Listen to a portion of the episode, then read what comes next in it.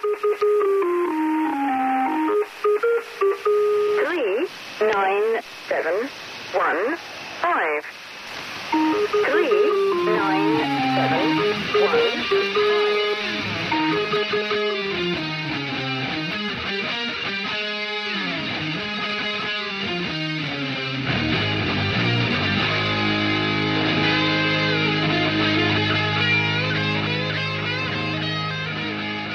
Welcome to Lights in the Sky podcast, episode 121 Casual Chat About Uncasual Things. I'm Luke, Tony, live Checking in. via satellite. yes, to the men's locker room. Now you've got to explain it. So you've said it, now you've got to explain it. Uh, so your your background is a men's locker room, Well, uh, a swim a swimming location. Is that what we think it is? Is yeah, so we, we're- we're using Microsoft Teams to record, which allows you to swap out backgrounds, and one of the standard backgrounds appears to be some sort of locker room.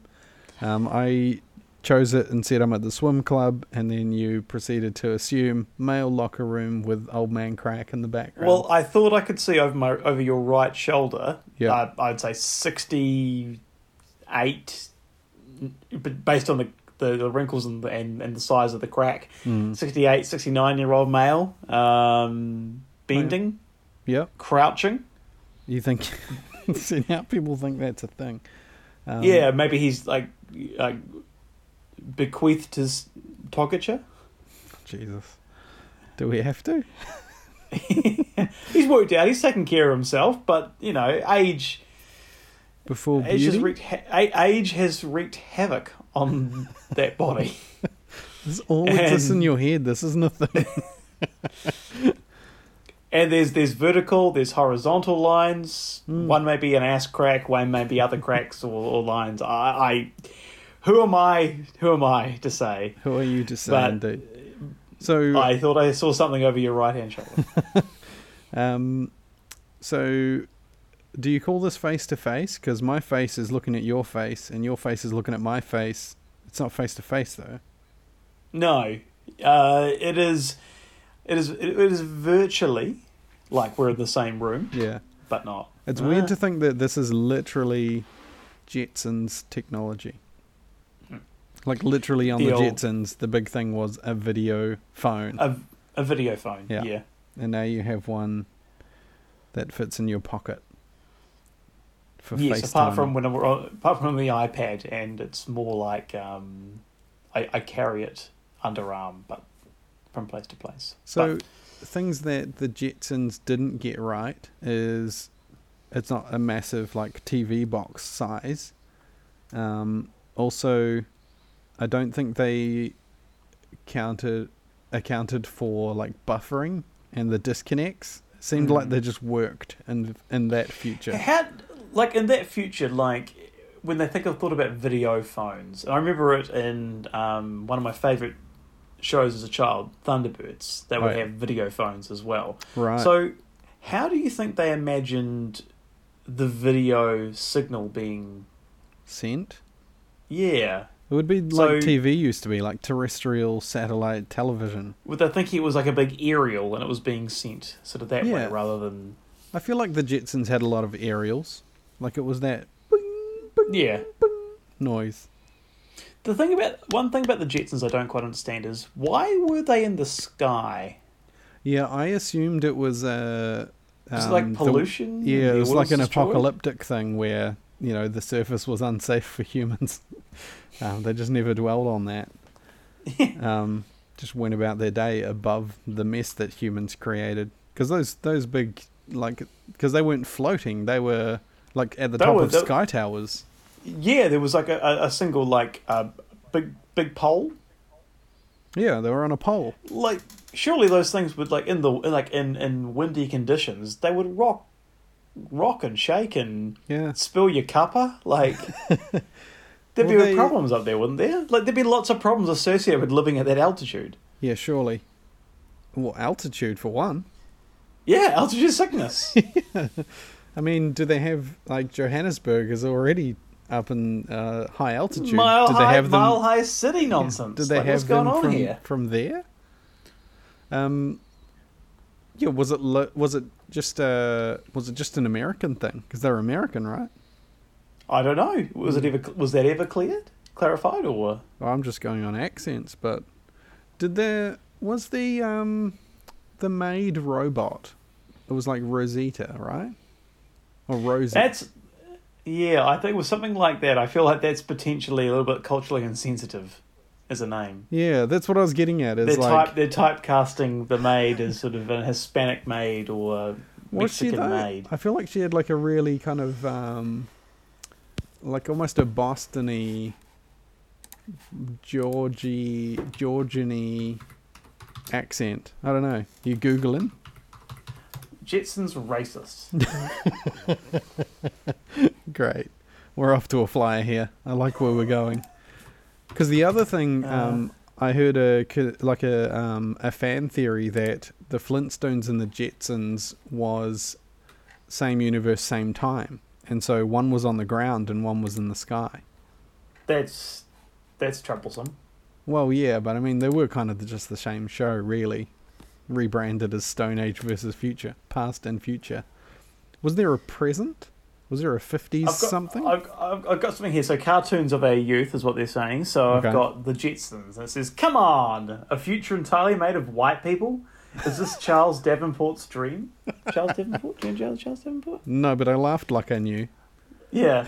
If you wanted to get, if you really wanted to get, oh, if you wanted to get really over analytical, you could probably infer something about the so legitimizing the slavery of domestic help with poor Rosie, the robot maid. Oh, so Rosie, it wasn't Rosie. no, so- it but- was Rosie. Yeah, yeah, yeah. yeah. legitimizing slavery. Hmm. Who's Charles Davenport? Well, I mean, it doesn't sound like somebody I'd want to know. is it slavery if it's a robot? I would argue no. That, oh, that is a question for the future. It really is. Yeah, this is what we're going to be up against.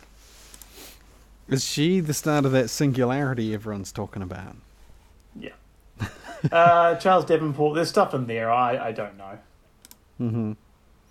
So things that Uh, so he, he was a pioneer of uh, eugenics, Oh, which is a practice of efficacy or improving the human species by selectively mating people with specific desirable hereditary traits. Uh, yeah, we want to keep away from yeah, this. it's a hot button topic. This- that is. Yeah, ooh, yeah. Okay. Yep. So Don't other things the Jetsons got wrong, I feel like, um, well, the obvious one is flying cars. Still not really a thing. Although you could argue a helicopter is a flying car. It's just not mass produced. I see what year was the Jetsons set in? That would be quite good. Yeah. Like it would be something like you know 1997. Like they always sort of like really underestimated this. Yeah. Year two thousand Uh, is the is the classic. That was What, what. what year was the Um, Jetsons set in? 2062. oh yeah, this time. This time Yeah. for the Earth to be uninhabitable and us to have to move to the top of the Auckland Sky Tower. It says here what what planet do the Jetsons live on? Earth. Yeah, it's Earth. It's not- Uh, what uh, from the Jetsons has come true? Drones, holograms, jetpacks, robots, smart home automation, smartwatches, video chat and conferencing. yeah, there we go. ah, nice. That's good. That's good. Um, yeah, the other things there were like they would have like a flying disc that would walk your dog for you. And did Elroy, Al, is Elroy the boy or the dog? Astro's the dog. Did Elroy? Astro's a dog. Elroy. Yeah. Did Astro talk, or is it like a collar, or was, or am I thinking of something else? Um, that's a good point. No, I don't. I don't think so. Right. It was just basically Dino in dog form. Or Dino was Astro in dinosaur form.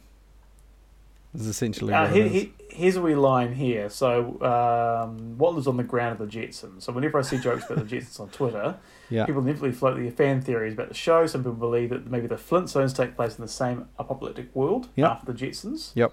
There you go. It's a, a theory. And other people have theories about why there are no black people in the world of the future.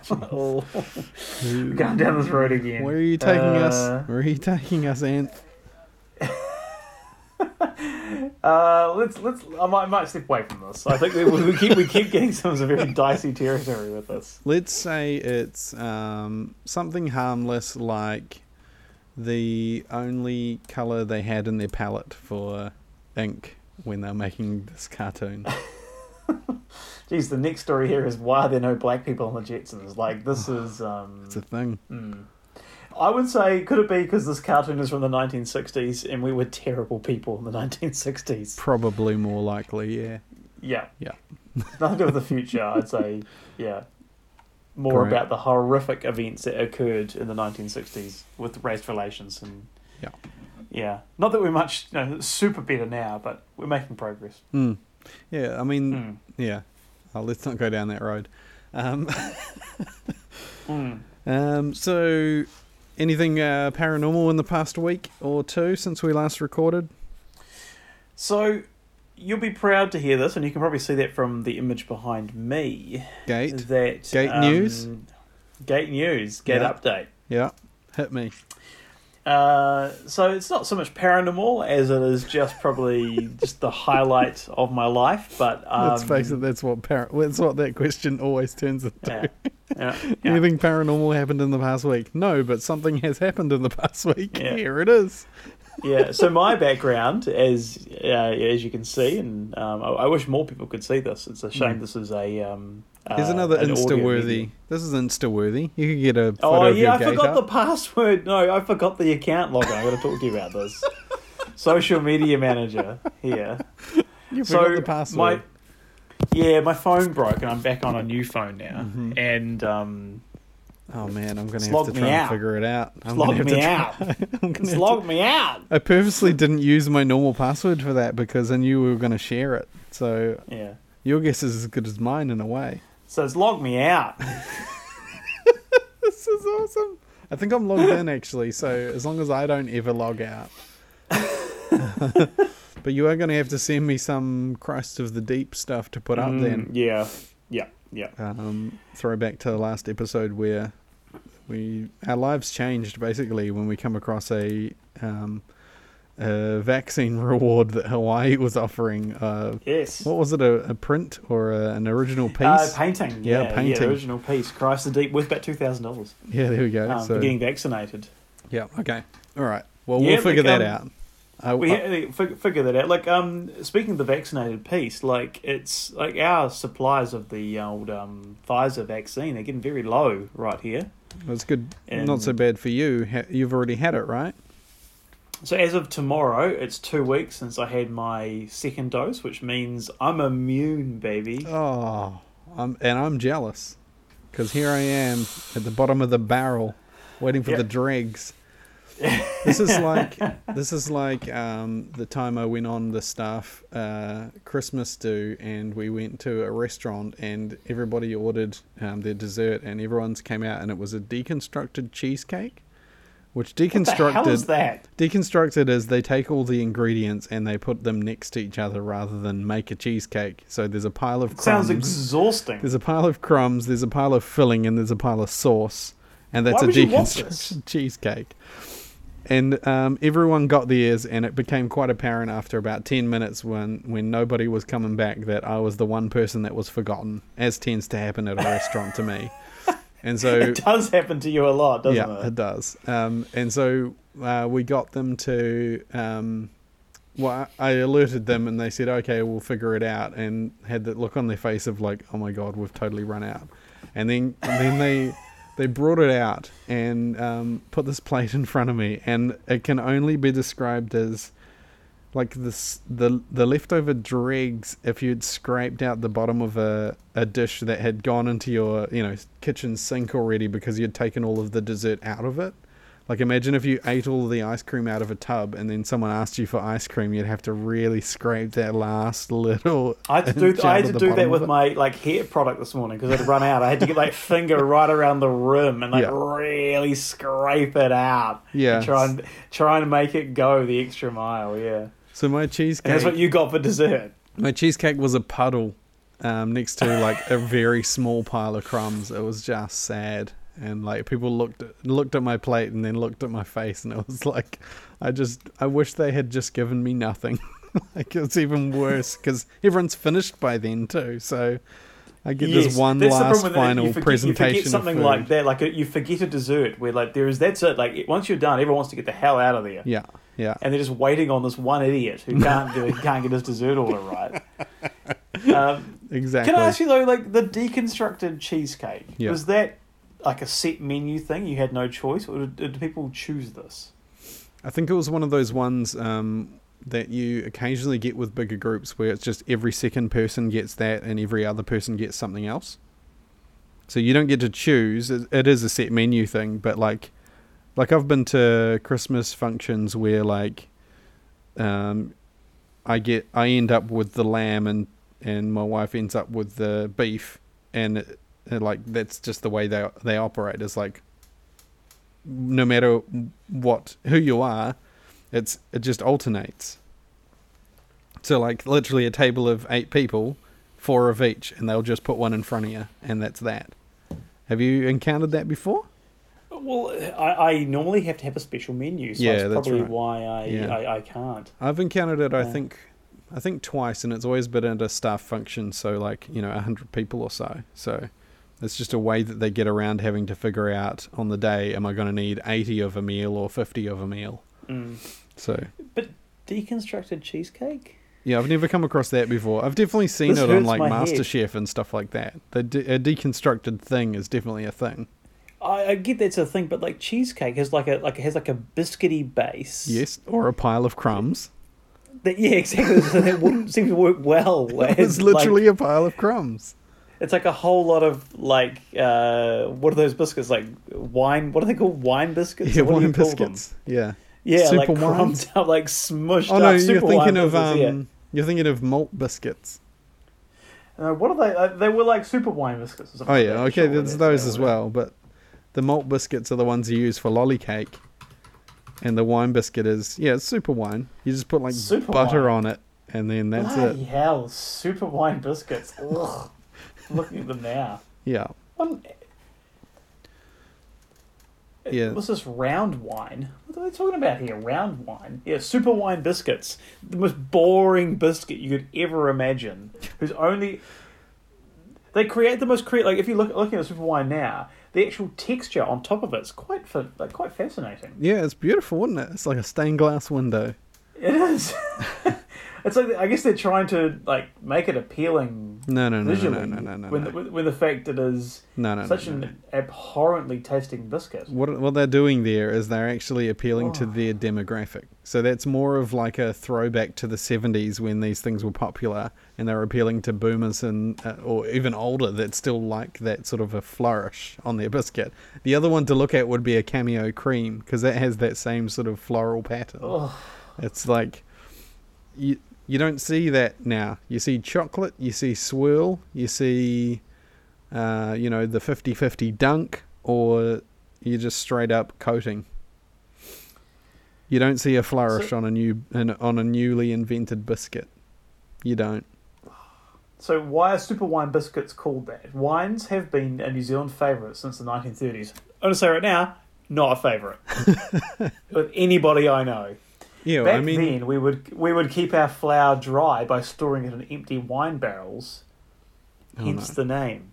So this is some boring ass biscuit from the 1930s that for some reason still gets made. Yeah, there's a real clue there in that um, it's a biscuit from the 30s. So why is it still a thing? I my theory is that that those biscuits in particular and malt biscuits are more used as ingredients in other things than a standalone biscuit. I'd agree there. That's Yep, what it is. so. I'm thinking like the only reason you would use that.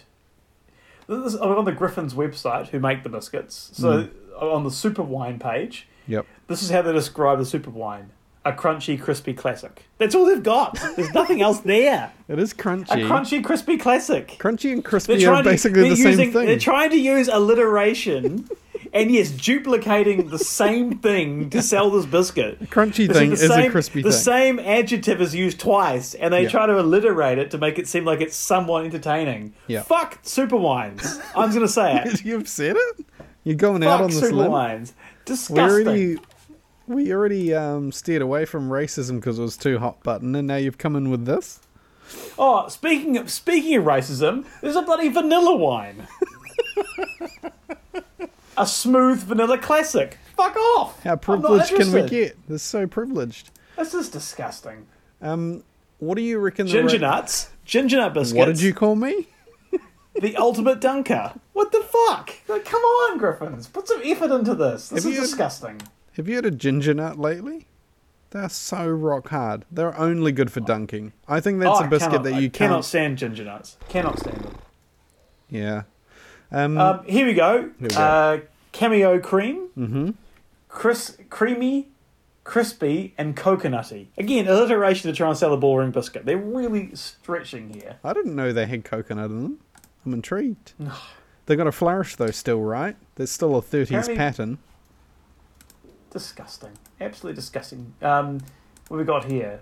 Belgium creams, cinnamon biscuits with a delicious raspberry flavored cream centers. That sounds pretty good. They're gonna, Yeah, I'm they've gonna- gone further there, but there's actually a bit going. I don't think I know this biscuits very well, but anyway, I'm very unhappy with this. Um, what do you reckon the ratio of malt biscuits bought um, to eaten versus malt biscuits bought to lolly cake? You're talking like eighty percent goes into lolly cake, yeah, right? I would say the only reason you're buying those is if you hate the person, and you have to bring like it's like a shared luncheon, like for a farewell or something. Yeah, If You hate. You, want to send a message. coworker, You want to send Yeah. a message to that yeah, coworker. exactly. Yeah. If you want to give the big middle finger as a send off, you'll bring like a malt biscuit or a super wine biscuit. What about a Scotch finger? If you want to give the finger, surely you're going Scotch. A Scotch. Scotch finger. I don't really understand what they are. They're just shortbread. Shortbread that's in the shape of a Kit Kat. So it's more fun to look at, but I just don't don't I come at me with shortbread. If you want to send me a message, you you turn up here with a Scotch finger, you will be turned away. I just can't fathom with all the deliciousness that has evolved since the 1930s with biscuits. why anyone's buying like a super wine biscuit or a malt biscuit? Yeah. It's just in, It's weird because and like w- the 30s was pre-rationing too. It's not like it was out of necessity. yeah. Like there's delicious chocolate. There's like squiggle tops and all these wonderful biscuits. That's what I'm saying. You give it a squiggle, Why? you, you give it chocolate. It's good. Why are you buying the super wine? I'm It's got to just be Yeah. ingredients for other things. It's got to be. like And uh, uh, my big my biggest problem with biscuits though here we go. is storage. Mm, Yeah, yeah. It's not resealable. How the hell do you store? How the hell do you store a biscuit? Yeah. I don't know. If someone finds the answer to that, they'll be a billionaire. Well, is it is a cookie jar a billionaire industry? Because I feel like that's No. the answer. Cookie jar? No, it doesn't work. It's too big. It's Why not? too airy. They get that. Well, it's too big and too airy, and like things will, yeah, things will decay in there. oh yeah, not lot not airtight.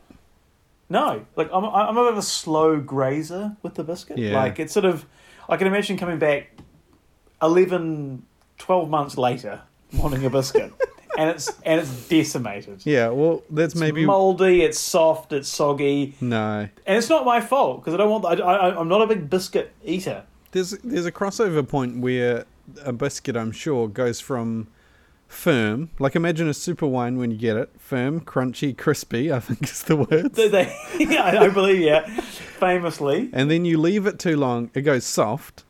And then Yeah. if you had one of them in a museum, I guarantee you, we're talking like a, a 10 year old super wine, that would be back to crispy and cream. What is it? Crispy and crunchy, surely. Crispy crunchy, cream. Yeah, yeah. So it's like a McDonald's chip, right? Just like Yeah. But it's interesting that there's a like an S curve on its softness. It's it's Mm. hard, it's soft, and it's hard again if you leave it long enough. I can't imagine one ever going moldy. Like I don't. I don't think uh, super wine biscuits ever gone moldy. No. No, they probably binned before that. I was. I Um, was. yeah, um, I think- Yeah. I think um, you probably have that issue though, because um, I think it's a couple issue. Like it's a it's an issue that couples face is that biscuits are in too high a quantity in a packet and they last too long. Yeah. What you need is like a family can get through them because they last all of three days. Um, but yeah, you need a smaller. Qu- you need like a single serve, like a little snack of biscuits, like a Dunkaroo. You need Dunkaroos. That's what you need. You can't just nod. You have to say stuff. It's a podcast. just gotta really like. Need some Dunkaroos. yeah. Um, I've just I've just seen something very offensive here. Okay. Uh, Sultana pasties. Thoughts? Oh no, No good. I Destroy them. I come and go on those. I'll be honest. What? There's been stages of my life where I've craved I might, them. I might have to end this. I'm not. I'm not, I'm not sure I'm prepared we're to continue here? this conversation.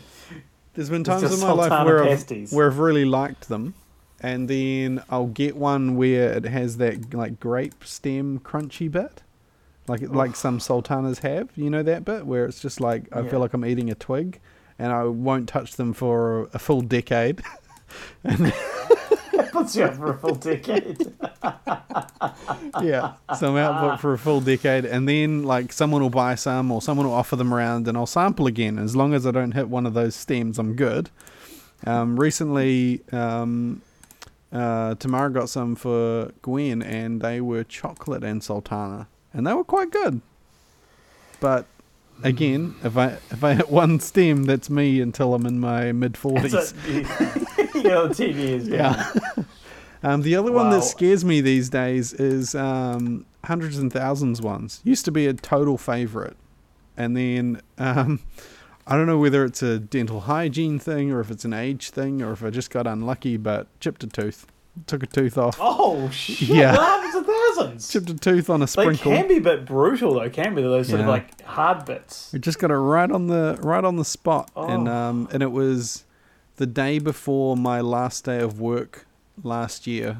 So like I was all getting ready for the Christmas holes, and had to end up emergency dentisting. Oh, no, the fucking hundreds of thousands biscuit. I can't believe that. I couldn't. Actually, no, it wasn't. never heard hundreds of such bad luck. Hang on a minute. It wasn't a hundreds Oh. and thousands biscuit. That's just placed it for me. It was a gingerbread man, a Christmas gingerbread man with sprinkles Oh, on I- it. So no it time for those. the no hundreds time and for those. thousands thing. Rubbish. The- Oh, you- you're the- an- the you're anti-ginger though. I'm not a big ginger, even though I've got a lot of ginger DNA. But the gingerbread man, it's criminal. You get very little like f- uh, icing and additional flavour to the gingerbread man. You might get a button. I you might feel get a the little opposite. bit of like a, a fur, You might get a little bit of a cuff. No, no, no. I find I find there's too little icing. No. You get like a couple of like buttons on them with a little icing. Rubbish. no, I feel the opposite. I think there's too much head- icing. You, that that gingerbread man has fluffy boots. He has a jersey. No, he has. He's covered in icing. Like it's too much. I'm not an icing guy, so I look for the the the half naked gingerbread man. yeah, typical. what is that not surprising when talking to you? and the best bit is where they've got the chalk dipped boots. Like that'll do. Them boots was made for Duncan. Yeah. So. Ah, disappointed. Um, I, I'm going to say though, mhm. don't mind a Shrewsbury. Had one recently. Yeah. You have? No, no, I, I, I don't. I don't eat biscuits because they go off. When was the last time I you can't had eat one? them in time. When was the last time you had one? Uh, 1990. Yeah, see, this is the thing: is I used to like them as well. Four. I used to like them too. Now they're really hard. Maybe my teeth are old. I don't know. My teeth are old. but all all these things seem really firm. Like they just get stuck in your teeth, or they're just too much to crunch. Uh, Yeah. I, I do remember having a macaroon. Do you remember the macaroon? That's It's like the a chocolate biscuit with with um, basically a chocolate bar, coconut, the coconut one. it. They're the it's, best it's like a bounty bar. Yeah. It's like a bounty bar squashed down. It's the best thing out because it is basically a chocolate bar with biscuit in a biscuit shape. I didn't mind the macaroon. Yeah. I was in. I was on board with the macaroon. Is this go out with the macaroon. Is this really specific? Like, does anyone else listening know about any of these things?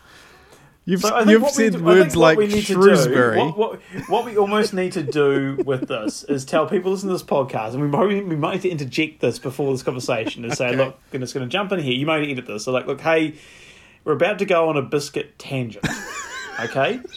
and this is kind of specific to New Zealand biscuits. I Yeah. imagine there's various biscuits like this around the globe, but Yeah. this is what we call them. Okay. So please So- follow along by searching these biscuits. Go to griffinsbiscuits.com. No, no, no, no, no. This is how I think we look up play. these biscuits. Yeah. So, Shrewsbury is a jammy dodger. We've got It's a jammy dodger. yeah, that's what a jammy dodger is. Um, we've got a what are the other things we've mentioned? Cameo cream. Um, cameo cream. it's like a long, like a long Oreo that doesn't taste as good. Super wine. Well, if you think of plywood in biscuit form, malt, malt just seen biscuit is a little here. hard.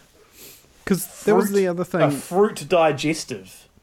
Digestives is a UK thing, so that part of the globe will know. Oh, the natural goodness of whole wheat and fruit. Mm. Fuck. Is there chocolate on that bad boy? Nope. Okay, I'm out. You can just get you can just get the wheat digested if you want, but if you want to uh, want to live dangerously, I guess you can go for the fruit digested. Um, because the other thing I was thinking is we referenced lolly cake. Is that just New Zealand, Australia? Do people know what that is? That's a good point. I don't know if lolly cake is a universal term. Because it, it's Um, essentially these types of like brownish biscuit crushed up, rolled it like it's like a heap of melted butter put poured So- into them, and then Wikipedia yeah, says a lolly cake or lolly log is a New Zealand cake or confectionery which features lollies, yeah, candy sweet confectionery, as a key ingredient. The exact origins of the cake are not really known. Lolly cakes are known to have been consumed in the 1940s, but were not commonly available until the 1960s. Uh, traditionally, explorer lollies, known as Eskimo lollies prior to March 2021, we were less woke, yeah, Ugh. Yep. or fruit fruit puffs are used yeah. Which are like firm but soft and chewy marshmallows. There you go. Um, lolly cakes can be found in most New Zealand supermarkets, bakeries, some dairies, and petrol stations. yeah, that's accurate. petrol, yeah, fine petrol It's stations. accurate. but- Yeah. yeah, Yeah. It never occurred to me that that's not outside our shores so much. yeah. Well worth exporting, I think. Apart from There's a reference here: the natural history of lolly cake. Jesus. Okay, so Wow. We've just done 31 minutes on Jetsons we and haven't. biscuits. We have. Um, Shall we dabble in some paranormal? Oh yes, I suppose. I suppose we should. what have you got for us? So, have we have the floodgates opened? Have we got confirmation of anything? Give me that UAP goodness. Yeah, yeah. So we've got we've got um, we've got some good stuff. So you may recall a couple of weeks back uh, we talked about uh, disclosure, the UAP report from um, the US government Yep. uh, that we would soon know all the secrets. Um, well, it didn't really happen. Yep. So, what did happen? So let's let's let's just run through where we're at. Okay, hit me- so the release on the 25th of June of the US government's report about unidentified aerial phenomenon has stirred up a blend of reactions from UFO groups to individuals in military, academic, and scientific circles. So labeled as a preliminary report, it's assuming that this is just the beginning. There will be more the unclassified unclassified mind you um, nine page ufo report Nine Uh, so page? apparently- Is that yeah it? nine pages It's nine so the pages. classified the classified version is apparently 70 plus pages but Yeah. the general public got nine Okay, so it feels Uh, like that repeat- not disclosure then. they're holding something back surely right Okay, go on. Uh, so this nine-page report was prepared by the Office of the Director of National Intelligence in consultation with the Pentagon, uh, particularly the military's recently established United. No, that's right. Uh, that, that's not right. Unidentified Aerial Phenomenon (UAP) Task Force in response to a request by Congress to assess the threat posed by UAP. UAP. Carry on. I'll say UAP. UAP. I'll stay with UAP. Yep. Um, so George Knapp, do you remember George Knapp? Remember George? Yeah, George Knapp. I talked about him last week. George Knapp, you know George, right? Yeah, George the Knapp one the one I from talked last, about from last, last week. week. He runs From- Mystery from last week. Yeah, exactly. So um, he was discussed last week with Marilyn, and um, previously we've discussed um, him with Bob Lazar. Yep. Yep, that's good. Yep. So he's everyone's favourite UFO investigative journalist. So he's weighed in here, and what what what what, what Giorgio uh, says is that uh, months before the UAP report was made public, my feeling was that it was an important development by itself, no matter what it might contain. The fact that Congress issued a directive to the Pentagon to formally create the UAP task force was a huge step forward on the topic and then for the Pentagon to follow through, pull together as much information as possible without being dismissive, as in years past, is also a big deal. Um, which is true. Like we think of um, the, the Condon report. That's a real famous UFO report that was essentially from the outset doomed to fail, saying that there was nothing here to investigate. There's no threat. Oh yeah. Blue Book, Blue Book, which came up with absolutely nothing at all. Like the fact this is being talked about again is a massive deal. Mm-hmm. Um, so Knapp never expected any sort of capital D disclosure. Uh, yeah, yeah. Not now, and maybe not ever. Uh, but it seems possible that Congress might authorize some sort of ongoing program to act as a central belly button What? for the investigation of military encounters with UAPs. I don't know. That's George, what are you on about, man? That's an interesting choice of words. It's a bit creep. It's a little creep. I, I particularly find belly buttons very creepy. Like I don't like seeing them, knowing about them. I just find them ab- ab- abhorrent. So the fact that George brought this up, this has created a few issues for me. That's why you make me stop wearing my crop tops around you. I did, yes. I think it was sort of circa uh, was it two thousand four we made that no crop crop top rule for you. Yeah, exactly, yeah. you've done well. You've done well the last few years. Co- we're coming up twenty years, and um, you've done well. Uh, so George has been on the Sosh meds. So he says that many in the UFO world are angry because the report was a mere nine pages long. Uh, provided few specifics about recent military encounters with UAP and completely avoided uh, any mention of extraterrestrials, abductions, UFO crashes, Roswell, or Area 51. But the fact mhm. is, the report was never going to get into any of that stuff. It has a very specific focus to give Congress a sense of how often these encounters occur, why they are a legitimate concern, and what, if any, roadblocks exist that might hinder investigations of UAP encounters and the sharing of information. The report accomplished that. Well, it's pretty telling to say here is why it's a concern. Like that's quite telling. The fact that this is getting this sort of airtime in, in the first place is phenomenal after so many years. And I was like, I listened to a couple of podcasts. Um, one was sort of just people's uh, reactions of the report. Mm-hmm.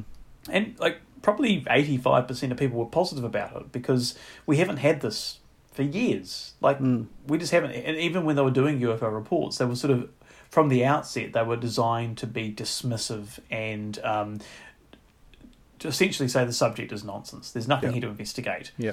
whereas prejudice. what sort of exactly and what sort of is coming out of this one is that look essentially i think the key theme for this without summing it up right now before going through the final details Let's is that- deconstruct this cheesecake. Go. yeah, let's deconstruct this cheesecake. yeah. Hit me. yeah, is that something's happening, we don't know what it is, or something's happening, we know what it is, but we're not quite ready to tell you, and we have to spoon feed you this deconstructed cheesecake, or completely forget about your order and bring out the crumbs of the cheesecake at the end of the meal when everyone's finished. Yeah. And and Um, expect you not to say anything. Um, the the thing there is that that sentence around um, uh, why we should be concerned, like that that puts a real spin on what the purpose of that report is. To me, um, that's not a uh, why we need to keep our secrets. That's why we should be concerned. It's quite Mm. different. Interesting. So, after being submitted to Congress, the unclassified nine page assessment was released publicly by the Pentagon on uh, the 25th of June. So, it looked into 144 reported sightings of unidentified aerial phenomenon since 2004, mostly recorded by US Navy personnel firsthand. So, um, the US Navy had a much more open policy of reporting UAP, and only in 2020 did the US Air Force adopt the same policy. Right. US Air Force, the Um, pilots would tend to shy away and not want to lose their jobs or look like a Yep. crackpot, so they just go unreported. That's right, when the Navy pilots were actually encouraged to report. Mm. And yeah. Um, so many of the sightings reported documented objects that interrupted training or other US military exercises. So here's a few takeaways from the report. We'll say eight. Why not eight? Sure. Uh, so, number one, uh, there is not enough evidence to prove the existence of alien life, but there's also not evidence to rule it out. Interesting. So, when the report looked into those 144 sightings, investigators said they didn't find any extraterrestrial connections. But with the data available, there wasn't also uh, sufficient evidence to come up with an explanation. So, of the 144 reports we are dealing with here, we have no clear indications that this is any non terrestrial explanation, but we will go wherever the data takes us. Mm. Interesting. Uh, so let's go mm, two. Uh, authorities created five categories to explain the different sightings. So they came up with airborne clutter, natural atmospheric phenomenon, US government or American industry developmental programs, foreign adversary, adver, adversary systems, hmm foreign adversary systems. Why can I say that word? Adversary. Foreign adversary systems. Foreign adversary systems. I'll, you cut, can say I'll better just than I cut can, me and I'll, I'll cut the word ad, adversary and foreign adversary. God, I'm- well, I, I hate words that I can't say. foreign adversary pro- systems or other. yeah. Um, uh, only one of the sightings had an explanation. So, one sighting was attributed to a large deflating balloon, which was categorized as airborne clutter. Thankfully, it wasn't the foreign Embassy one, I can't say. um, but there was another 143 that had no explanation.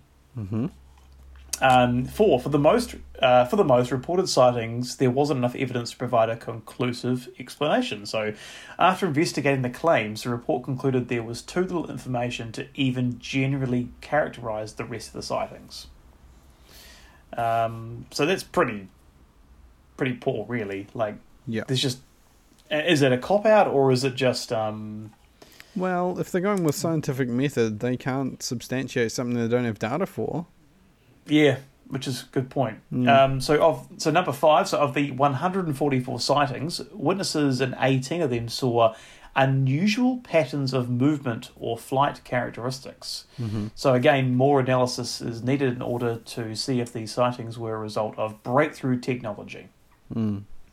Uh, six, there were 11 UAP near misses reported by pilots. So a small number also reported processed radio frequency energy associated with UAP sightings. Mm. The report also stated that around 80 reports involved detection by multiple sensors. Yeah. Mm. Uh, number seven, the report found no links to Russia or China, so there was no clear indication of any links to foreign powers such as Russia and China. But most reported sightings did not have enough information to substantiate anything further. I was So going to say, same how would you know? It's kind of the point is that they would be trying not to let you know it's them. Anyway. Uh, and let's go number eight. I don't know. Oh, yeah. Uh, the Pentagon now has plans to formalise its investi- investigation into UAP. So the UAP task force has recognised that reporting lacked sufficient uh, information, data, specifics, and ultimately recognised that a unique, tailored reporting process was required to provide sufficient data for analysis of UAP events. So there's essentially the summary of the entire report. There's a lot of stuff happening, but we can't or won't tell you what's going on. yeah, yeah. But we're telling you there are things happening. Yep. We know there are things happening. We're acknowledging it, which is actually a big breakthrough in Yep. this field. Yep. Um, but we just we're saying we just don't know enough about it. Hmm. Yeah. So Interesting. Have you read um, the nine pages yourself? Are they that publicly available?